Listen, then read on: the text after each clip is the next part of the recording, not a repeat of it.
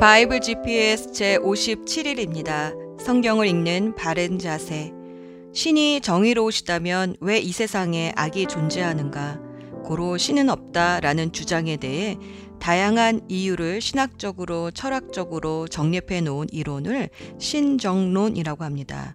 신정론이란 신과 정의의 합성어로 18세기 계몽주의 철학자였던 빌헤름 라이프니츠가 명명한 이름입니다.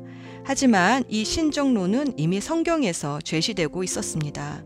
예레미야 선지자가 하나님께 물었습니다. 12장 1절 말씀. 주님, 제가 주님과 변론할 때마다 언제나 주님이 오르셨습니다.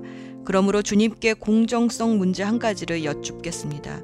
어찌하여 악인들이 형통하며 배신자들은 모두 잘 되기만 합니까? 하박국 선지자도 물었습니다. 1장 13절. 주님께서는 눈이 맑으심으로 악을 보시고 참지 못하시며 폐역을 보고 그냥 계시지 못하는 분입니다. 그런데 어찌하여 배신자들을 보고만 계십니까? 악한 민족이 착한 백성을 삼키어도 조용히만 계십니까? 욥기서도 의로우신 하나님이 왜 의인의 고난 받는 것을 그냥 두고 보시는지 물어봅니다. 이들은 하나님께 물어보았으므로 하나님의 답을 얻었습니다. 하지만 많은 철학자들은 스스로 질문하고 스스로 답을 하려 했습니다. 그중 가장 오래된 철학자는 아마도 그리스에서 쾌락주의를 가르쳤던 에피크로스일 겁니다. 그는 이런 딜레마를 만들어 신은 없다라고 주장했습니다. 신은 악을 없애려고 하지만 그럴 수 없는 것인가? 그렇다면 신은 전능한 것이 아니다. 그는 할 수 있지만 하지 않고 있는 것인가? 그렇다면 그는 악하다. 그는 능력도 없고 악을 없애려고 하지도 않는데 우리는 왜 그를 신이라고 부르는가? 많은 무신론자들의 주장이 여기에서 비롯됩니다. 그리고 많은 사람들이 고통의 문제를 오해해서 하나님을 떠납니다. 하지만 성경은 고통에 대해 전혀 다른 말씀을 하십니다. 히브리서 5장 8절. 그는 아드님이시지만 고난을 당하심으로써 순종을 배웠습니다. 로마서 8장 17절. 자녀이면 상속자이기도 합니다. 우리가 그리스도와 함께 영광을 받으려고 그와 함께 고난을 받으면 우리는 하나님이 정하신 상속자요 그리스도와 더불어 공동 상속자입니다. 베드로전서 4장 1절 말씀. 그리스도께서는 육신으로 많은 고난을 받으셨습니다. 여러분도 같은 마음으로 무장하십시오. 육신으로 고난을 받은 사람은 이미 죄와 인연을 끊은 것입니다. 성경은 오히려 하나님의 아들이신 예수님을 비롯하여 하나님의 자녀라면 누구나 고난의 자리에 있어야 한다고 가르칩니다. 고난을 두려워하지 말라고 합니다. 아니, 오히려 고난받을 때에 기뻐하라고 말합니다. 왜냐하면 이 고난 때문에 무너지는 것이 아니라 세움을 받기 때문입니다. 악한 세상을 살면서 고난당하지 않는 의인은 없습니다. 고난은 끝이 아닙니다. 고난은 머리로 깨달아진 진리를 온 몸으로 경험하게 해주고 또 진리를 살 수 있는 능력을 줍니다. 기독교는 고난을 통해 성숙해 왔습니다. 오늘도 욥기를 통해 고난에 대한 오해를 풀고 고난의 진정한 가치와 의미를 깨닫게 되길 기대합니다. 오늘의 여정 오늘은 욥기서 12장에서 24장까지 읽습니다. 욥과 친구들의 논쟁은 3라운드에 걸쳐서 진행됩니다. 어제 1라운드가 끝났고 오늘은 2라운드입니다. 2라운드에서 서로의 말들은 점점 더 노골적이 되고 강해집니다. 요번 1라운드에서는 친구들에게 자신을 함부로 판단하지 말라고 호소하더니 2라운드에서는 시선을 하나님께로 돌려 하나님만이 자신을 판단해 주십사라고 호소합니다. 소발이 하나님의 지혜가 욥의 지혜를 찾아낸 것이니 하나님께 항복하라는 촉구에 욥은 친구들의 심판관의 자세를 돌팔이 의사에 비유하며 이제 자신은 하나님과 의논하겠으니 충고는 그만두고 제발 자신의 말이나 들어달라고 간청합니다. 그러자 엘리바스는 욥이 교만하여 하나님을 대항한다고 비난합니다. 그러자 너무 괴로워진 욥은 이제 하나님께 부르짖습니다. 주님 앞에서 내 기도는 항상 진실하다며 자신의 아픈 처지를 쏟아놓습니다. 그러자 요백에 하늘에 계신 변호인이 보입니다. 친구들이 자신을 비난하지만 자신의 억울한 처지를 변호해줄 증인이 하늘에 계신다는 확신을 얻게 됩니다. 아무도 자신을 믿어주지 않을 때 하늘에 계신 단 한 분이 자신을 대변해주고 있다는 사실을 깨닫게 됩니다. 기도하면 하늘이 열립니다. 그러나 친구들의 정죄는 멈추지 않습니다. 빌닷은 자녀들이 죄값으로 죽은 것이라 하더니 이젠 불의한 자에게는 하나님이 후손을 주지 않는다라며 정죄합니다. 그러자 욥은 자신이 받는 고난은 자신의 죄 때문이 아니라 하나님께로부터 온 고난이라고 주장합니다. 그러자 소발은 아기는 반드시 망하게 되어 있다라고 또 주장합니다. 욥은 이 땅에서 악인이 오히려 잘 살고 있더라 하면서 반론을 펼칩니다. 그러자 엘리바스는 욥이 가난한 자를 멸시했던 악한 행위를 자백하고 하나님과 화해하면 하나님이 회복해 주실 것이라며 욥이 짓지도 않은 죄들을 지적합니다. 그러자 욥은 자신이 행한 그동안의 선한 행위를 말하며 지금 자신에게 이 시련을 주시는 분은 하나님이시기에 이 시험이 끝나면 자신은 정금처럼 나오게 될 거라고 다시 주장합니다. 욥의 새 친구들의 주장은 결국 하나입니다. 하나님은 정의로운 분이시기에 악한 자를 벌하시고 의인에겐 복을 주시니 악한 행위를 버리고 선한 행위로 살라는 것입니다. 그러나 욥은 행위적으로는 선하게 살았으면 살았지 악한 삶은 살지 않았기에 친구들의 주장에 동의할 수가 없습니다. 또 가련한 자들이 악한 이들의 횡포에 고통당하는 것을 말하며 하나님은 과연 공의로우신가라는 질문까지 던집니다. 욥의 새 친구들은 매우 종교적인 사람입니다. 그들은 하나님의 공의로움을 증명하기 위해서라도 욥이 당하는 고난은 욥의 죄 때문이라고 주장해야 했습니다. 그러나 욥기 1장 2장에서 읽었지만 욥의 시련은 욥의 죄 때문이 아니었습니다. 하나님은 의인의 고난 당함을 통해 우리에게 무엇을 말하고 싶으신 것일까요? 욥기를 읽으며 왜 의인이 고난 당해야 하는지 답을 얻기 바랍니다. 예수 전망대 욥의 심정이 어떠했을까 상상이 안 됩니다. 하루아침에 모든 재산과 자녀를 잃고 부인의 비난을 받으며 친구들의 정죄를 당하는 욥의 고난. 무엇보다 자신이 믿고 의지했던 하나님의 침묵. 이 중에 하나라도 내 삶에 일어나면 과연 나는 버틸 수 있을까 상상이 안 됩니다. 그래도 욥은 모든 쓴 마음을 하나님 앞에 쏟아놓습니다. 하나님을 향해 부르짖습니다. 그러자 하늘이 열리며 자신의 의로움을 증언해 줄 대변자가 하늘에 계시다는 것을 봅니다. 욥기 16장 18절. 아, 내 증인은 하늘에 계시고 내 대변인은 높은 곳에 계시네. 누구이실까요? 바로 예수 그리스도이십니다. 우리를 의롭다 해주시는 분은 우리의 죄값을 치르시고 대신 죽으신 예수님밖에는 없습니다. 절망 중에 그래도 하나님 앞에 가서 부르짖으며 기도하는 사람은 요처럼 자신을 위로해주고 대변해주는 예수님을 만나게 됩니다. 저도 인생의 어두운 골짜기를 지나가면서 깊은 절망 가운데 빠진 적이 있었습니다. 억울하고 원통해서 의로우신 하나님이 왜 나의 원통함을 풀어주시지 않는가 깊이 원망한 적도 있었습니다. 그래도 쓰러질 때 하나님 앞에 가서 쓰러지면 다시 일어날 힘을 주십니다. 그때 주님은 제 마음에 고난에 대한 희미한 이해력을 주셨습니다. 용사가 전쟁을 하다 보면 상처를 받겠느냐 안 받겠느냐 너의 상처는 수치가 아니라 영광의 훈장이란다. 용사는 전쟁의 한가운데서 태어나는 법이다. 그리고 십자가의 예수님이 마음속에서 떠올랐습니다. 주님의 모든 찢겨진 상처들마다 눈부신 주님의 영광의 빛이 쏟아져 흐르는 것 같았습니다. 예레미야가 하나님께 왜 악인이 형통하며 의인이 고난을 받아야 하는지 물어보았을 때 하나님은 예레미야에게 이렇게 답해 주셨습니다. 예레미야 12장 5절 말씀. 내가 사람과 달리기를 해도 피곤하면 어떻게 말과 달리기를 하겠느냐? 내가 조용한 땅에서만 안전하게 살 수 있다면 요단강의 창이란 물 속에서는 어찌하겠느냐?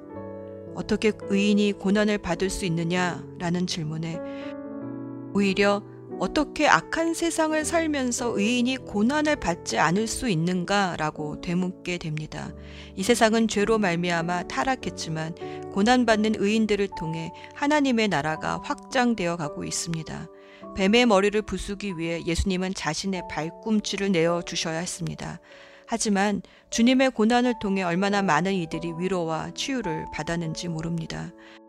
우리는 이 모든 우주와 역사의 주관자 되신 하나님께서 왜 고난이라는 방법으로 악의 문제를 해결해 가시는지 다 알 수는 없습니다. 하지만 분명한 것은 고난이 믿는 이를 영화롭게 하고 또 이 모든 악은 최후의 심판이 있다는 것입니다. 고난은 짧고 영광은 기입니다. 고난 때문에 예수님을 만난 사람은 이제 스스로 고난 속으로 담담히 걸어 들어갑니다. 자신을 희생하며 섬기며 수고하는 인생 속으로 기쁘게 들어갑니다. 기도합시다. 침묵하신 하나님, 주님의 침묵이 무관심이 아니라 끝까지 다 들어주시기 위한 사랑이라는 것을 깨닫습니다. 이런저런 모든 하소연, 원망, 이 모든 것을 끝까지 다 들어주시는 하나님. 그리고 마침내 우리가 들을 준비가 되어 있을 때에 참다운 지혜를 말씀해 주신 하나님. 오늘도 성경을 읽으며 주님의 깊은 마음을 다 헤아릴 수 있는 지혜를 주시옵소서. 모두가 다 오해할지라도 끝까지 내 편이 되어 주셔서 대변해 주시는 우리 주 예수 그리스도의 이름으로 기도합니다. 아멘. 욥기 12장 그러자 욥이 다시 대답했습니다. 참으로 자네들은 모든 것을 다 알고 있는가? 자네들이 죽으면 지혜도 없어지겠군. 하지만 나에게도 자네들만큼의 생각은 있다네. 내가 자네들보다 못한 게 무엇이 있나? 그 정도도 모르는 사람이 세상에 어디 있나? 내가 내 친구들의 조롱거리가 되었구나. 하나님과 긴밀하게 교제했던 내가 이제는 웃음거리가 되었구나. 편안하게 사는 사람은 재앙을 경멸하지. 그러나 그 발이 견고치 못한 사람에게는 재앙이 덮치지. 강도들의 집은 형통하고 하나님을 분노케 하는 자들은 평안하기 때문에 저들은 하나님을 자기 멋대로 주무른다고 생각하지. 이제 들짐승들에게 물어보게. 그것들이 자네들에게 가르쳐 줄 테니 공중의 새들에게 물어보게. 그것들이 자네들에게 말해 줄 걸세. 땅에게 물으면 땅이 가르쳐 주고 바다의 고기들도 일러줄 것이네. 이것들 중에 그 어떤 것이 보이는 모든 것을 여호와께서 만드신 줄 알지 못하겠나. 모든 숨쉬는 생물의 생명과 인생의 호흡이 그분의 손에 달려 있지 않은가. 귀가 들리는 말을 판단하고 혀가 음식 맛을 분별하지 않던가. 나이 든 사람에게 지혜가 있고 노인에게 총명이 있네. 그러나 참된 지혜와 권능은 하나님께 있고 모략과 총명도 그분께 있지. 보게나 그분이 헐면 다시 세울 수 없고 그분이 사람을 잡아 가두면 풀어줄 자가 없다네. 만약 그분이 비를 내려주시지 않으면 땅이 마르고 말 걸세. 그러나 큰 비를 일으키면 세상에 홍수가 나게 되지. 힘과 슬기가 그분에게 있고 속는 자나 속이는 자나 모두 그분의 능력 아래에 있네. 그분은 모략가를 맨발로 걷게 하시고 판사들을 바보로 만드시기도 한다네. 왕들이 묶은 것을 풀어버리고 왕들의 허리를 끈으로 묶으시며 제사장들을 맨발로 걷게 하시고 힘 있는 자들도 단번에 넘어뜨리시네. 그분은 신실한 자들의 입을 막아버리기도 하시고 노인의 총명을 빼앗아버리기도 하시네. 귀족들을 멸시하고 장군의 무기도 풀어버리시며 어둠에 숨은 깊은 비밀을 드러내시고 흑암까지도 밝게 드러내신다네. 그분은 나라들을 흥하게도 하시고 쇠하게도 하시며 민족들을 넓히기도 하시고 흩어버리기도 하시네. 그분은 이 세상 지도자들의 총명을 빼앗고 길도 없는 광야에서 방황하게도 하신다네. 그분은 저들을 한 줄기 빛도 없는 흑암에서 헤매며 술 취한 자처럼 비틀거리게 만드신다네. 욥기 13장 보게나 이런 것들을 내 눈으로 보고 내 귀는 들어서 깨달았다네. 자네들이 아는 것은 나도 알고 있으니 내가 자네들보다 못하지도 않다네. 그러니 나는 오직 전능자에게만 말씀드리고 나의 처지에 대해 하나님과 의논하고 싶다네. 자네들은 거짓말쟁이들이며 돌팔이 의사와 같군. 자네들 입좀 다물 수 없나. 그렇게 하는 것이 현명할 걸세. 내 주장에 귀를 좀 기울여 주게. 내 간청을 이해해 주게나. 자네들은 하나님을 위한다면서 그런 허튼 소리와 거짓말을 하는가? 그분께 아첨을 하자는 것인가? 하나님을 위하여 변호를 한다는 것인가? 그분이 자네들 속마음을 다 아시겠지. 자네들은 사람을 속이듯 그분을 속일 수 있다고 믿나? 자네들이 계속 불공평하게 행하면 분명히 그분이 자네들을 꾸짖으실 걸세. 그분이 그의 위엄으로 자네들을 놀라게 하시고 공포에 떨게 하실 거야. 자네들의 교훈은 어떤 쓰레기 더미에서 가져왔나? 자네들 주장은 어디 흙더미에서 가져왔나? 제발 입 다물고 내 말 좀 들어보게나. 무슨 일이 일어나더라도 내가 당할 것 아닌가. 왜 내가 내 자신을 위험에 밀어넣고 내 생명을 위험에 노출시킬 것인가. 비록 그분이 날 죽이실지라도 나는 그분을 믿고 내 주장을 굽히지 않을 걸세. 오직 그것만이 내가 사는 길이라 믿네. 아기는 그분 앞에 감히 나아갈 수도 없기 때문이지. 내 말 좀 들어주게나. 제발 내 말에 귀를 기울여 주게나. 난 내 주장을 이야기했고 마침내 옳다고 인정받을 거라 확신하네. 누가 내 주장을 꺾을 수 있나. 만약 그럴 자가 있다면 난 입을 다물고 죽겠네. 하나님, 제발 두 가지 소원을 들어주십시오. 그러면 주를 피하지 않겠습니다. 제게서 당신의 손을 치워주시고 공포에 사로잡혀 떨지 않게 해주십시오. 제게 말씀하시면 대답하겠습니다. 아니면 제가 묻는 말씀에 대답해 주십시오. 저의 허물과 죄가 얼마나 많습니까? 제가 반역한 일과 죄를 보여주십시오. 왜 당신은 저를 피하시고 원수 취급하십니까? 바람에 날리는 낙엽과 같은 저를 왜 괴롭히십니까? 마른 풀과 같은 저를 왜 쫓아오시나요? 당신은 저의 죄를 모두 기록하시고 어렸을 때의 잘못을 갚으십니다. 당신께서 제 발을 착고에 채우시고 걸음마다 지켜보시고 내 발자국까지 추적하시니 내가 썩는 물건처럼 썩어져 가고 좀 먹는 옷처럼 생명이 약해져 갑니다. 욥기 14장 여인에게서 난 사람의 수명은 짧고 괴로움으로 가득하며 그는 피었다 지는 꽃 같고 미끄러져 가는 그림자와 같아서 곧 사라집니다. 그런데도 당신은 그런 사람을 눈으로 살피시고 심판을 하시겠다고 하십니다. 누가 더러운 곳에서 깨끗한 것을 만들어낼 수 있겠습니까? 아무도 없습니다. 당신이 사람의 날수와 달수를 정하셨기 때문에 사람은 정해주신 그 선을 넘어가지 못합니다. 제발 사람을 내버려 두셔서 품꾼처럼 하루를 마칠 수 있게 해주십시오. 적어도 남는 소망이 있습니다. 그것은 찍히더라도 다시 um이 돋고 그 연한 가지들이 계속 나기 때문입니다. 비록 그 뿌리가 땅 속에서 늙고 그 구루터기가 땅에서 죽는다 해도 물 기운만 있으면 새 나무처럼 다시 싹을 냅니다. 그렇지만 사람은 마지막 호흡이 끊어지면 시체로 드러눕지요. 바닷물이 증발하여 사라지듯 강물이 말라 없어지듯 사람이 드러누우면 다시 일어나지 못하고 하늘이 없어질 때까지 깨어나지도 못하고 잠에서 일어나지도 못합니다. 제발 주님, 당신의 진노가 지나갈 때까지 나를 무덤에 숨겨주시고 때를 정해두셨다가 그때가 되면 저를 기억해 주십시오.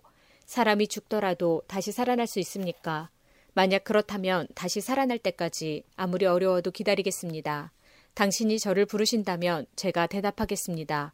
당신께서는 당신의 손으로 만드신 저를 보시고 불쌍히 여기실 것입니다.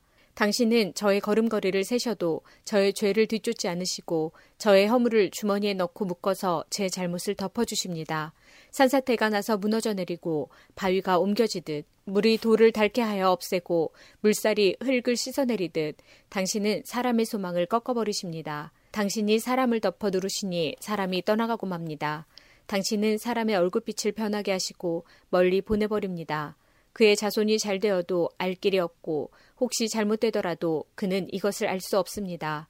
다만 자기 몸의 고통만을 알고 자기 자신을 위해서 탄식할 뿐입니다. 욥기 15장 그러자 대만 사람 엘리바스가 이렇게 대답했습니다. 지혜로운 사람이 어찌하여 쓸데없는 소리나 늘어놓고 자기 배를 허풍으로 채우는가? 어째서 그런 소용없는 이야기, 유익하지 못한 말만 늘어놓는가?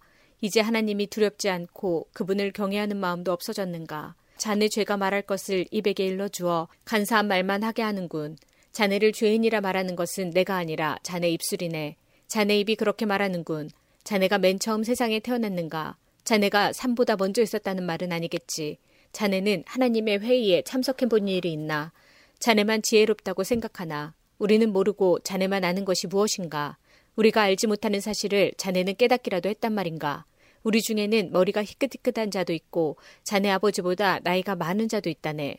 하나님의 위로도 자네한테는 의미가 없을 테고 조용히 타일러도 소용이 없겠지. 진정하게나 자네 눈은 분노로 가득하네. 하나님께 화까지 내니 그런 말을 해서야 되겠는가. 사람이 도대체 무엇이길래 깨끗할 수 있으며 여자에게서 난 사람이 어떻게 의로울 수 있겠는가. 보게나 하나님께서는 자신의 천세들도 신뢰하지 않으시며 그분이 보시기에는 하늘도 더럽다네. 하물며 가증하고 타락한 사람, 악한 행동을 물 마시듯 하는 사람은 어떠하겠는가? 내가 겪은 바를 말할 테니 들어보게나. 조상들이 지혜로운 자들에게 전해준 그 지혜를 말하겠네. 그때는 이 땅에 우리 조상들만 살았지. 외국인들은 함께 살지 못했네. 조상들은 이렇게 말했네. 아기는 항상 괴로움을 당하고 포악자들의 수명은 아주 한정된다. 그 귀에는 두려움의 소리가 그치지 않고 모든 일이 잘 되는 듯해도 강도 때에 습격을 당한다. 그는 흑암에서 풀려날 소망을 갖지 못하고 오직 칼을 기다릴 뿐이며 먹을 것이 어디 있나 하고 물으면서 이리저리 헤매고 어둠 속에서 방황할 뿐이다. 환란과 고통이 그를 놀라게 하고 공격 준비를 마친 왕의 군대처럼 그를 치고야 만다. 이는 그가 손을 들어 하나님께 대항하고 교만하게 굴었기 때문이다. 고개를 치켜 세우고 큰 방패를 들어 감히 하나님께 대항하다니 비록 그들이 배부르고 부유할지라도 그런 자는 아무도 살지 않는 황폐한 성에 무너질 집에 살게 될 것이며 그런 자는 더 이상 부유해지지 못할 것이며 혹시 재물이 있다 해도 오래가지 못하고 사라질 것이다. 그들은 흑암에서 벗어나지 못하고 불꽃이 그들을 태우며 그분의 숨결이 그가 가진 모든 것을 없애버린다. 가치가 없는 것을 믿는 자들아 스스로 속이지 마라. 아무것도 얻지 못할 것이다. 그는 인생의 절정기가 오기 전에 끝이 나고 가지가 피기도 전에 멸망하리라. 그는 마치 포도가 익기 전에 떨어지듯 올리브 나무 꽃이 덧없이 떨어지듯 그렇게 되리라. 악한 자는 자손을 얻지 못하고 뇌물을 좋아하는 사람의 집은 불에 타버릴 것이다.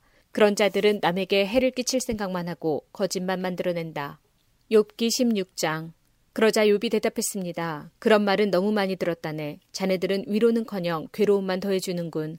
그런 헛소리 이제 그만하지 못하겠나. 그렇게 대답하다니 무엇이 그렇게 화나게 하는가. 내가 자네들 처지라면 나도 그렇게 말할 수 있네. 자네들을 괴롭히는 말들을 하면서 고개를 설레설레 흔들 수도 있지. 하지만 나는 자네들을 격려하고 안심시키는 말을 하겠네. 내가 어떤 말을 한들 내 고통이 사라질까? 내가 아무 말도 하지 않더라도 역시 고통은 사라지지 않겠지. 주님, 주께서 저를 기진맥진하게 하시고 가족을 망하게 하셨습니다. 당신께서 나를 여위게 하셔서 뼈와 가죽만 남아있으니 이것이 나의 죄를 증거하고 있습니다. 하나님께서 나를 공격하시고 내 살을 찢으시며 이를 갈며 노여움에 가득 찬 눈길로 바라보시네. 사람들도 입을 벌려 조롱하고 내 뺨을 치며 모두 하나같이 달려들어 나를 대적하는구나. 하나님께서 나를 악당들에게 넘기시고 악인의 손에 던지셨구나. 그분이 평안히 살던 나를 박살내시고 멱살을 잡아 혼내시며 표적으로 세우셨구나. 그분의 화살들이 사방을 두르고 인정사정 없이 내 심장을 쪼개니 내 쓸개가 땅바닥에 쏟아지는구나. 그분이 나를 계속해서 치시고 내게 용사처럼 달려드시는구나. 삼배로 내 피부를 싸매었다. 내 체면은 땅바닥에 떨어졌다. 내 얼굴은 울어서 퉁퉁 부었고 내 두 눈에는 죽음의 그늘이 서렸구나. 그렇지만 난 내 손으로 폭력을 행한 일이 없고 내 기도는 항상 진실하다. 오 땅이여 내 피를 제발 숨기지 말아다오. 나를 위한 부르짖음을 그치지 말아다오. 아, 내 증인은 하늘에 계시고 내 대변인은 높은 곳에 계시네. 내 친구들이 나를 조롱하니 나는 하나님께 눈물을 쏟아내네. 사람이 자기 친구를 위해 간구하듯 누가 나를 위해 하나님께 간청해 준다면 얼마 지나지 않아 난 영영 돌아오지 못할 그 길을 가겠지. 욥기 17장 내 호흡이 거칠어지고 죽음이 가까웠으니 무덤만이 나를 기다리고 있구나. 아, 나를 조롱하는 사람들만 내 곁에 있으니 내 눈은 날 조롱하는 저들을 보아야 하는구나. 오 주님, 당신이 친히 나를 보증해 주십시오. 누가 나에게 죄가 없다고 증거해 줄 수 있겠습니까? 당신께서 저들의 총명을 없애시어 제 앞에서 잘난 체하지 않게 해 주십시오. 대가를 바라고 친구를 팔아넘기는 자들, 그런 자들의 자식은 눈이 멀 것입니다. 그분께서 나를 사람들의 웃음거리로 만드시니 사람들이 내 얼굴에 침을 뱉네. 내 눈은 슬픔으로 침침해지고 내 몸은 이제 그림자처럼 가볍구나. 정직한 사람은 이것을 보고 놀라며 죄 없는 사람은 악인을 미워하겠지. 그럼에도 의인은 자기의 길을 계속 가고 손이 깨끗한 자들은 점점 강해지리라. 자, 자네들이 다시 와서 해보게. 자네들 중 이제 지혜를 터득한 자가 있을까? 내 날들이 지났고 내 계획도 사라졌으며 내 소원도 날아가 버렸구나. 이 사람들은 밤을 낮이라 하고 낮을 밤이라 하는구나. 이제 무덤을 내 집으로 삼고 어둠 속에 침상을 놓아야 할 때가 왔구나. 이제 무덤에게는 내 아버지라, 벌레에게는 내 어머니, 내 자매라고 불러야 하는구나. 과연 내 희망이 어디 있겠나? 누가 내 안에서 희망을 찾을 수 있겠는가? 희망이 나와 함께 무덤에 가줄까? 희망아, 나와 흙 속으로 함께 가겠니? 욥기 18장. 그러자 수아 사람 빌다시 이렇게 대답했습니다. 자네들 언제까지 말장난만 할 텐가? 생각을 하고 말하게. 어째서 우리를 짐승 취급하고 어리석게 보는 건가? 화가 나서 제 몸을 찢는다고 땅이 황무지가 되며 바위가 낭떠러지로 떨어지겠는가? 악인의 빛은 사라지고 그 불꽃은 사그라든다네. 그 집안의 빛은 어두워지고 그의 등불도 꺼져가고 말지. 그 활기차던 걸음이 약해지고 자기 꾀에 스스로 넘어가고 말지. 자기 발로 그물에 들어가고 올무에 빠지고 만다네. 그 발꿈치가 덫에 걸려 순식간에 올가미에 빠지고 말지. 땅에는 함정이 숨겨져 있고 길에는 덫이 놓여 있다네. 공포가 그를 덮치니 걸을 때마다 더 놀라게 된다네. 그 기운이 점점 약해지고 사방에는 재앙이 몰려와 있으며 질병이 그의 피부에 달려들어 죽음의 사자가 그의 손발을 삼킬 것이네. 안전하던 자기 집에서 쫓겨나 공포의 왕 앞으로 내몰리니 악인의 거처에는 유황이 뿌려져 타게 되고 결국에는 타인이 살게 되지. 그의 뿌리가 마르고 가지가 잘려져 나갈 것이네. 그를 기억할 자가 아무도 없고 그의 이름은 기억에서 사라지게 되지. 그는 빛에서 어둠으로 쫓겨나고 사람이 사는 세상에서 추방을 당할 것이며 자기 민족 중에는 그의 후손이 없고 그가 살던 곳에는 생존자가 없을 것이네. 오는 세대 사람들이 이를 보고 놀라며 이전 사람들이 공포에 사로잡히네. 악인의 집이 처한 운명이 이러하고 하나님을 무시하는 자의 처소가 이렇다네. 욥기 19장 그러자 욥이 이렇게 대답했습니다. 언제까지 나를 괴롭히고 말로 나를 박살내려는가? 자네들은 열 번이나 나를 모욕하고도 잘못한 일을 부끄러워하지 않는군. 설령 내 잘못이라 해도 그것이 자네들과 무슨 상관이란 말인가? 자네들이 나를 누르고 스스로 뽐내며 나를 수치스럽게 만든다 해도 나를 이렇게 만들고 그물로 덮어 씌우신 분은 하나님이시네.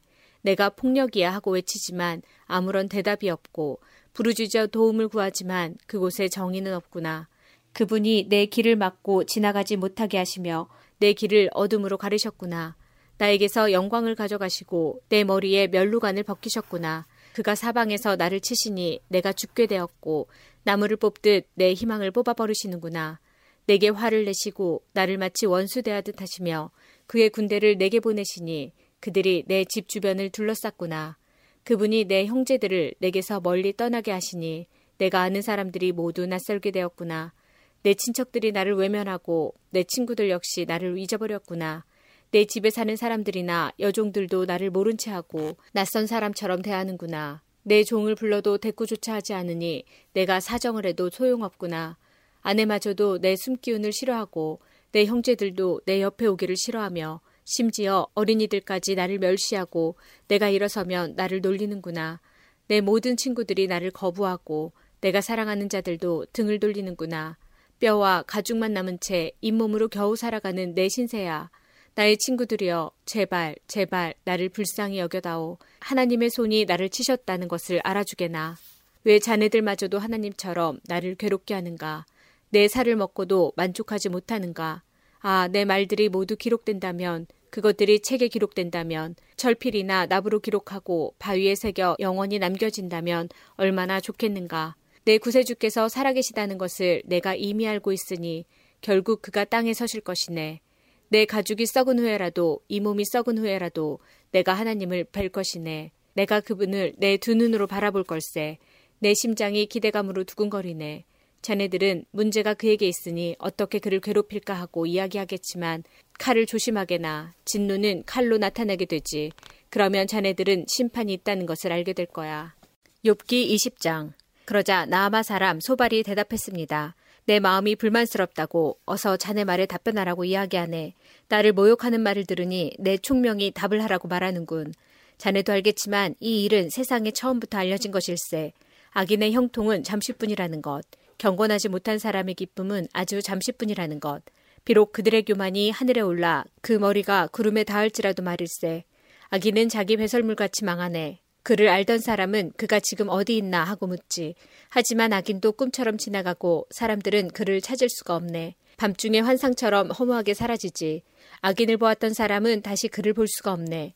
그 악인이 있던 처소도 그 악인을 다시 알지 못하지. 악인의 후손은 가난한 자에게 은혜를 구해야 하고 그들은 빼앗은 불을 다시 돌려주어야 하네. 악인이 한때 젊었을지라도 결국 먼지구덩이에 누워야 한다네. 그가 악이 달콤해서 자기 혀 밑에 감추고 악을 원하여 없애기 싫어하고 자기 입속에 숨긴다면 그의 입속이 윗속에서 배의 도구로 변할 것이네. 악인은 입으로 재산을 삼키겠지만 하나님께서 그 재물을 토하게 하신다네. 악인이 독사의 독을 삼키니 그는 뱀이 문 것처럼 그 독 때문에 죽게 되지. 악인은 젖과 꿀이 흐르는 강을 볼 수 없네. 얻은 것을 삼키지 못하고 돌려주어야 하고 장사로 얻은 이익도 누리지 못하네. 그것은 악인이 가난한 사람을 못 살게 굴고 모른 척했기 때문이지. 그는 자기가 짓지도 않은 집을 강제로 빼앗았지. 아기는 항상 만족할 줄 모르고 욕심이 가득해서 아무것도 놓지 않으려 하네. 아기는 무엇이든지 되는 대로 집어삼키지. 그래서 재산이 남아있지 못한다네. 그러니 풍족함 속에서도 재앙을 당하고 불행하게 되는 것이네. 배를 채우려 가지만 하나님께서 진노하셔서 그를 치신다네. 악인이 철로 된 무기를 피하면 놋 화살이 그를 찌를 것일세. 그가 자기 등에서 그 화살을 꺼내고 간에서 번쩍이는 촉을 꺼내니 공포가 그를 사로잡네. 캄캄함이 악인의 보물을 덮고 풀무질도 하지 않은 불꽃이 입을 벌려 그를 삼키고 그 집에 남은 모든 것을 태울 걸세. 하늘이 악인의 죄악을 드러내고 땅이 그를 고발할 것일세. 악인의 집은 홍수에 휩쓸려 가고 하나님의 진도의 날에 그 재물은 급류가 쓸어버린다네. 이것이 바로 하나님께서 정하신 악인의 운명이요 악인의 기업일세. 욥기 21장. 그러자 욥이 이렇게 대답하였습니다. 내 말을 잘 들어보겠나. 나를 좀 위로해 주면 안 되겠나. 내가 말할 동안만이라도 참아주겠나. 내가 말을 다 한 후에는 조롱해도 좋네. 나는 사람이 아닌 하나님께 불평하고 있는 것일세. 왜 나라고 마음이 급하지 않겠는가. 나를 보면 깜짝 놀라 손으로 입을 맞게 될 걸세. 다시 생각하기만 해도 떨리고 공포에 사로잡히는구나.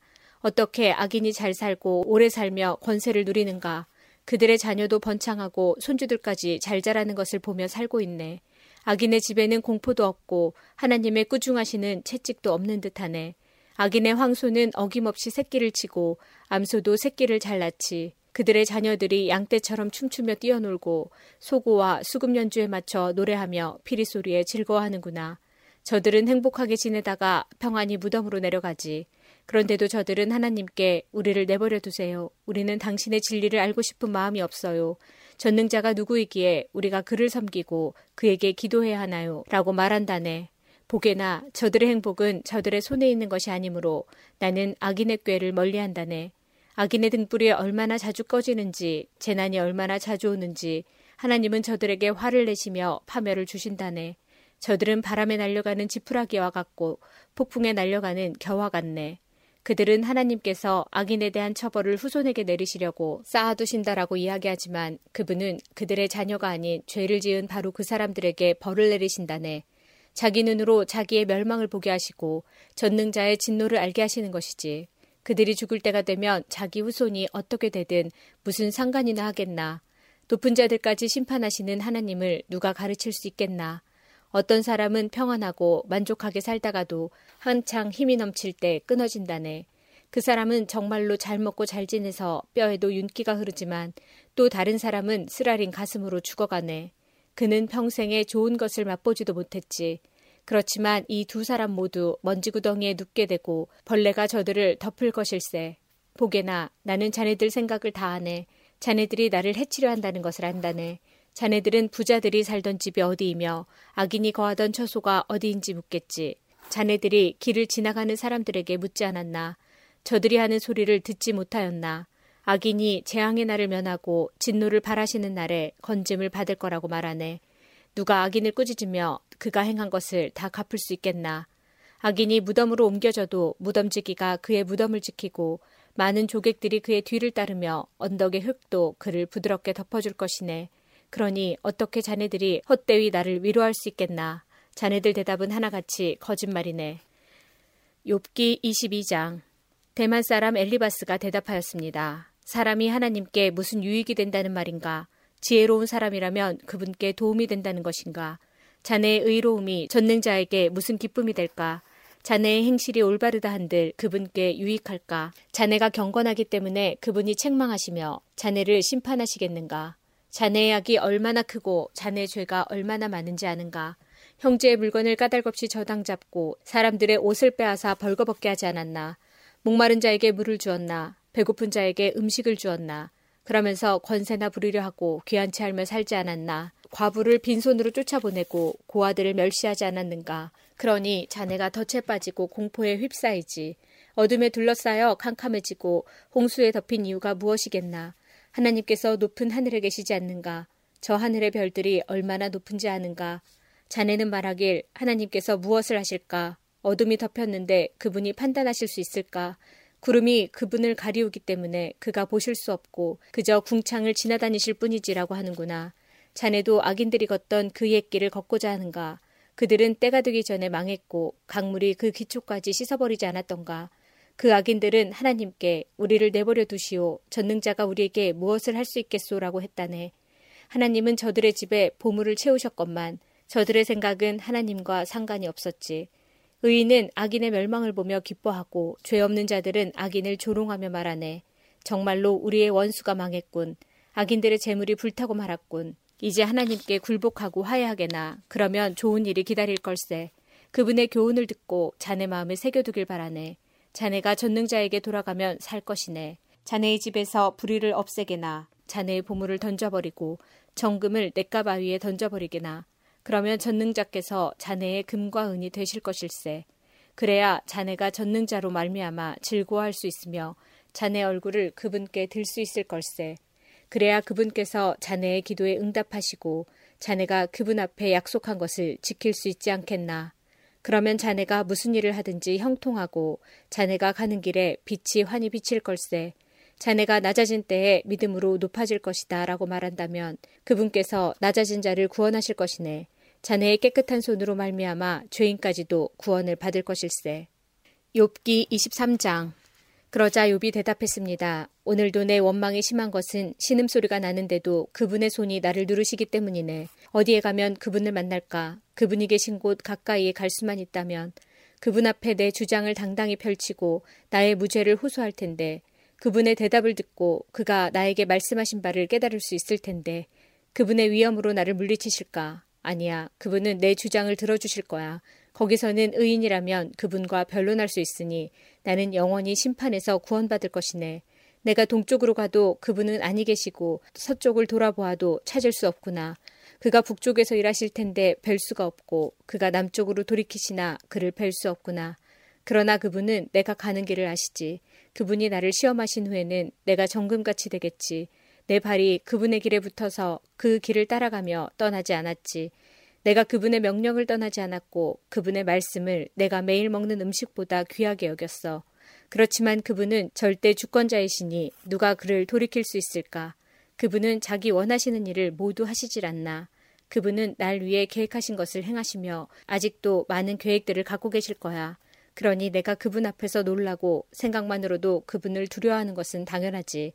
하나님께서 나를 낙심하게 하시고 전능자께서 나를 좌절하게 만드시니 앞을 내다볼 수 없는 어둠이 나를 감싸고 있구나. 욥기 24장 어찌하여 전능자께서 심판의 날을 정하지 않으셨을까? 그분을 아는 자들이 어찌 그날을 헛되이 기다리는가? 어떤 사람들은 땅을 훔치려고 땅의 경교표를 옮기고 남의 양떼를 억지로 빼앗으며 고아들의 나귀를 잡아가고 가난한 과부가 빚진 것을 갚을 때까지 소를 잡아두며 가난한 자를 길에서 밀쳐버리니 그 가난한 자들은 숨기에 바쁘구나. 그들은 들러기처럼 먹을 것을 찾아 헤매며 자녀에게 먹일 음식을 광야에서 찾고 있네. 가난한 자들이 남의 밭에서 곡식을 줍고 악인의 포도원에서 떨어진 것을 주우며 입고 덮을 것이 없어 밤새도록 추위에 떠는구나. 산에서 쏟아져 내리는 소나기에 흠뻑 젖으며 바위 밑으로 피하는구나. 또 악한 자들이 과부의 자식을 그 어머니의 품에서 빼앗고 가난한 자의 자식을 빚 때문에 담보물로 잡는구나. 가난한 자들은 옷이 없어 벗은 몸으로 다니고 굶주린 배를 쥐고 이삭을 나른다. 성 안에서 기름을 짜지만 가난한 자들은 맛보지 못하며 포도주 틀을 밟지만 목이 마르는구나.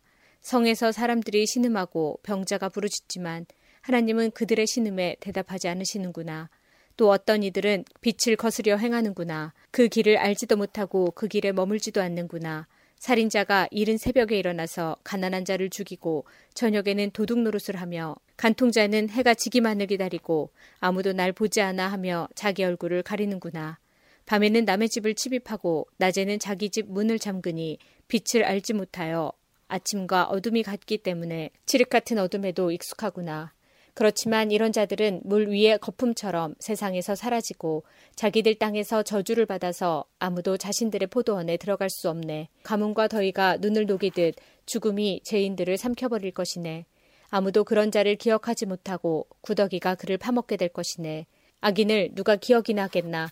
그런 자는 나무같이 꺾이고 말지. 그런 악인들은 자식이 없는 여인을 괴롭히고 과부도 불쌍히 여길 줄 모른다네.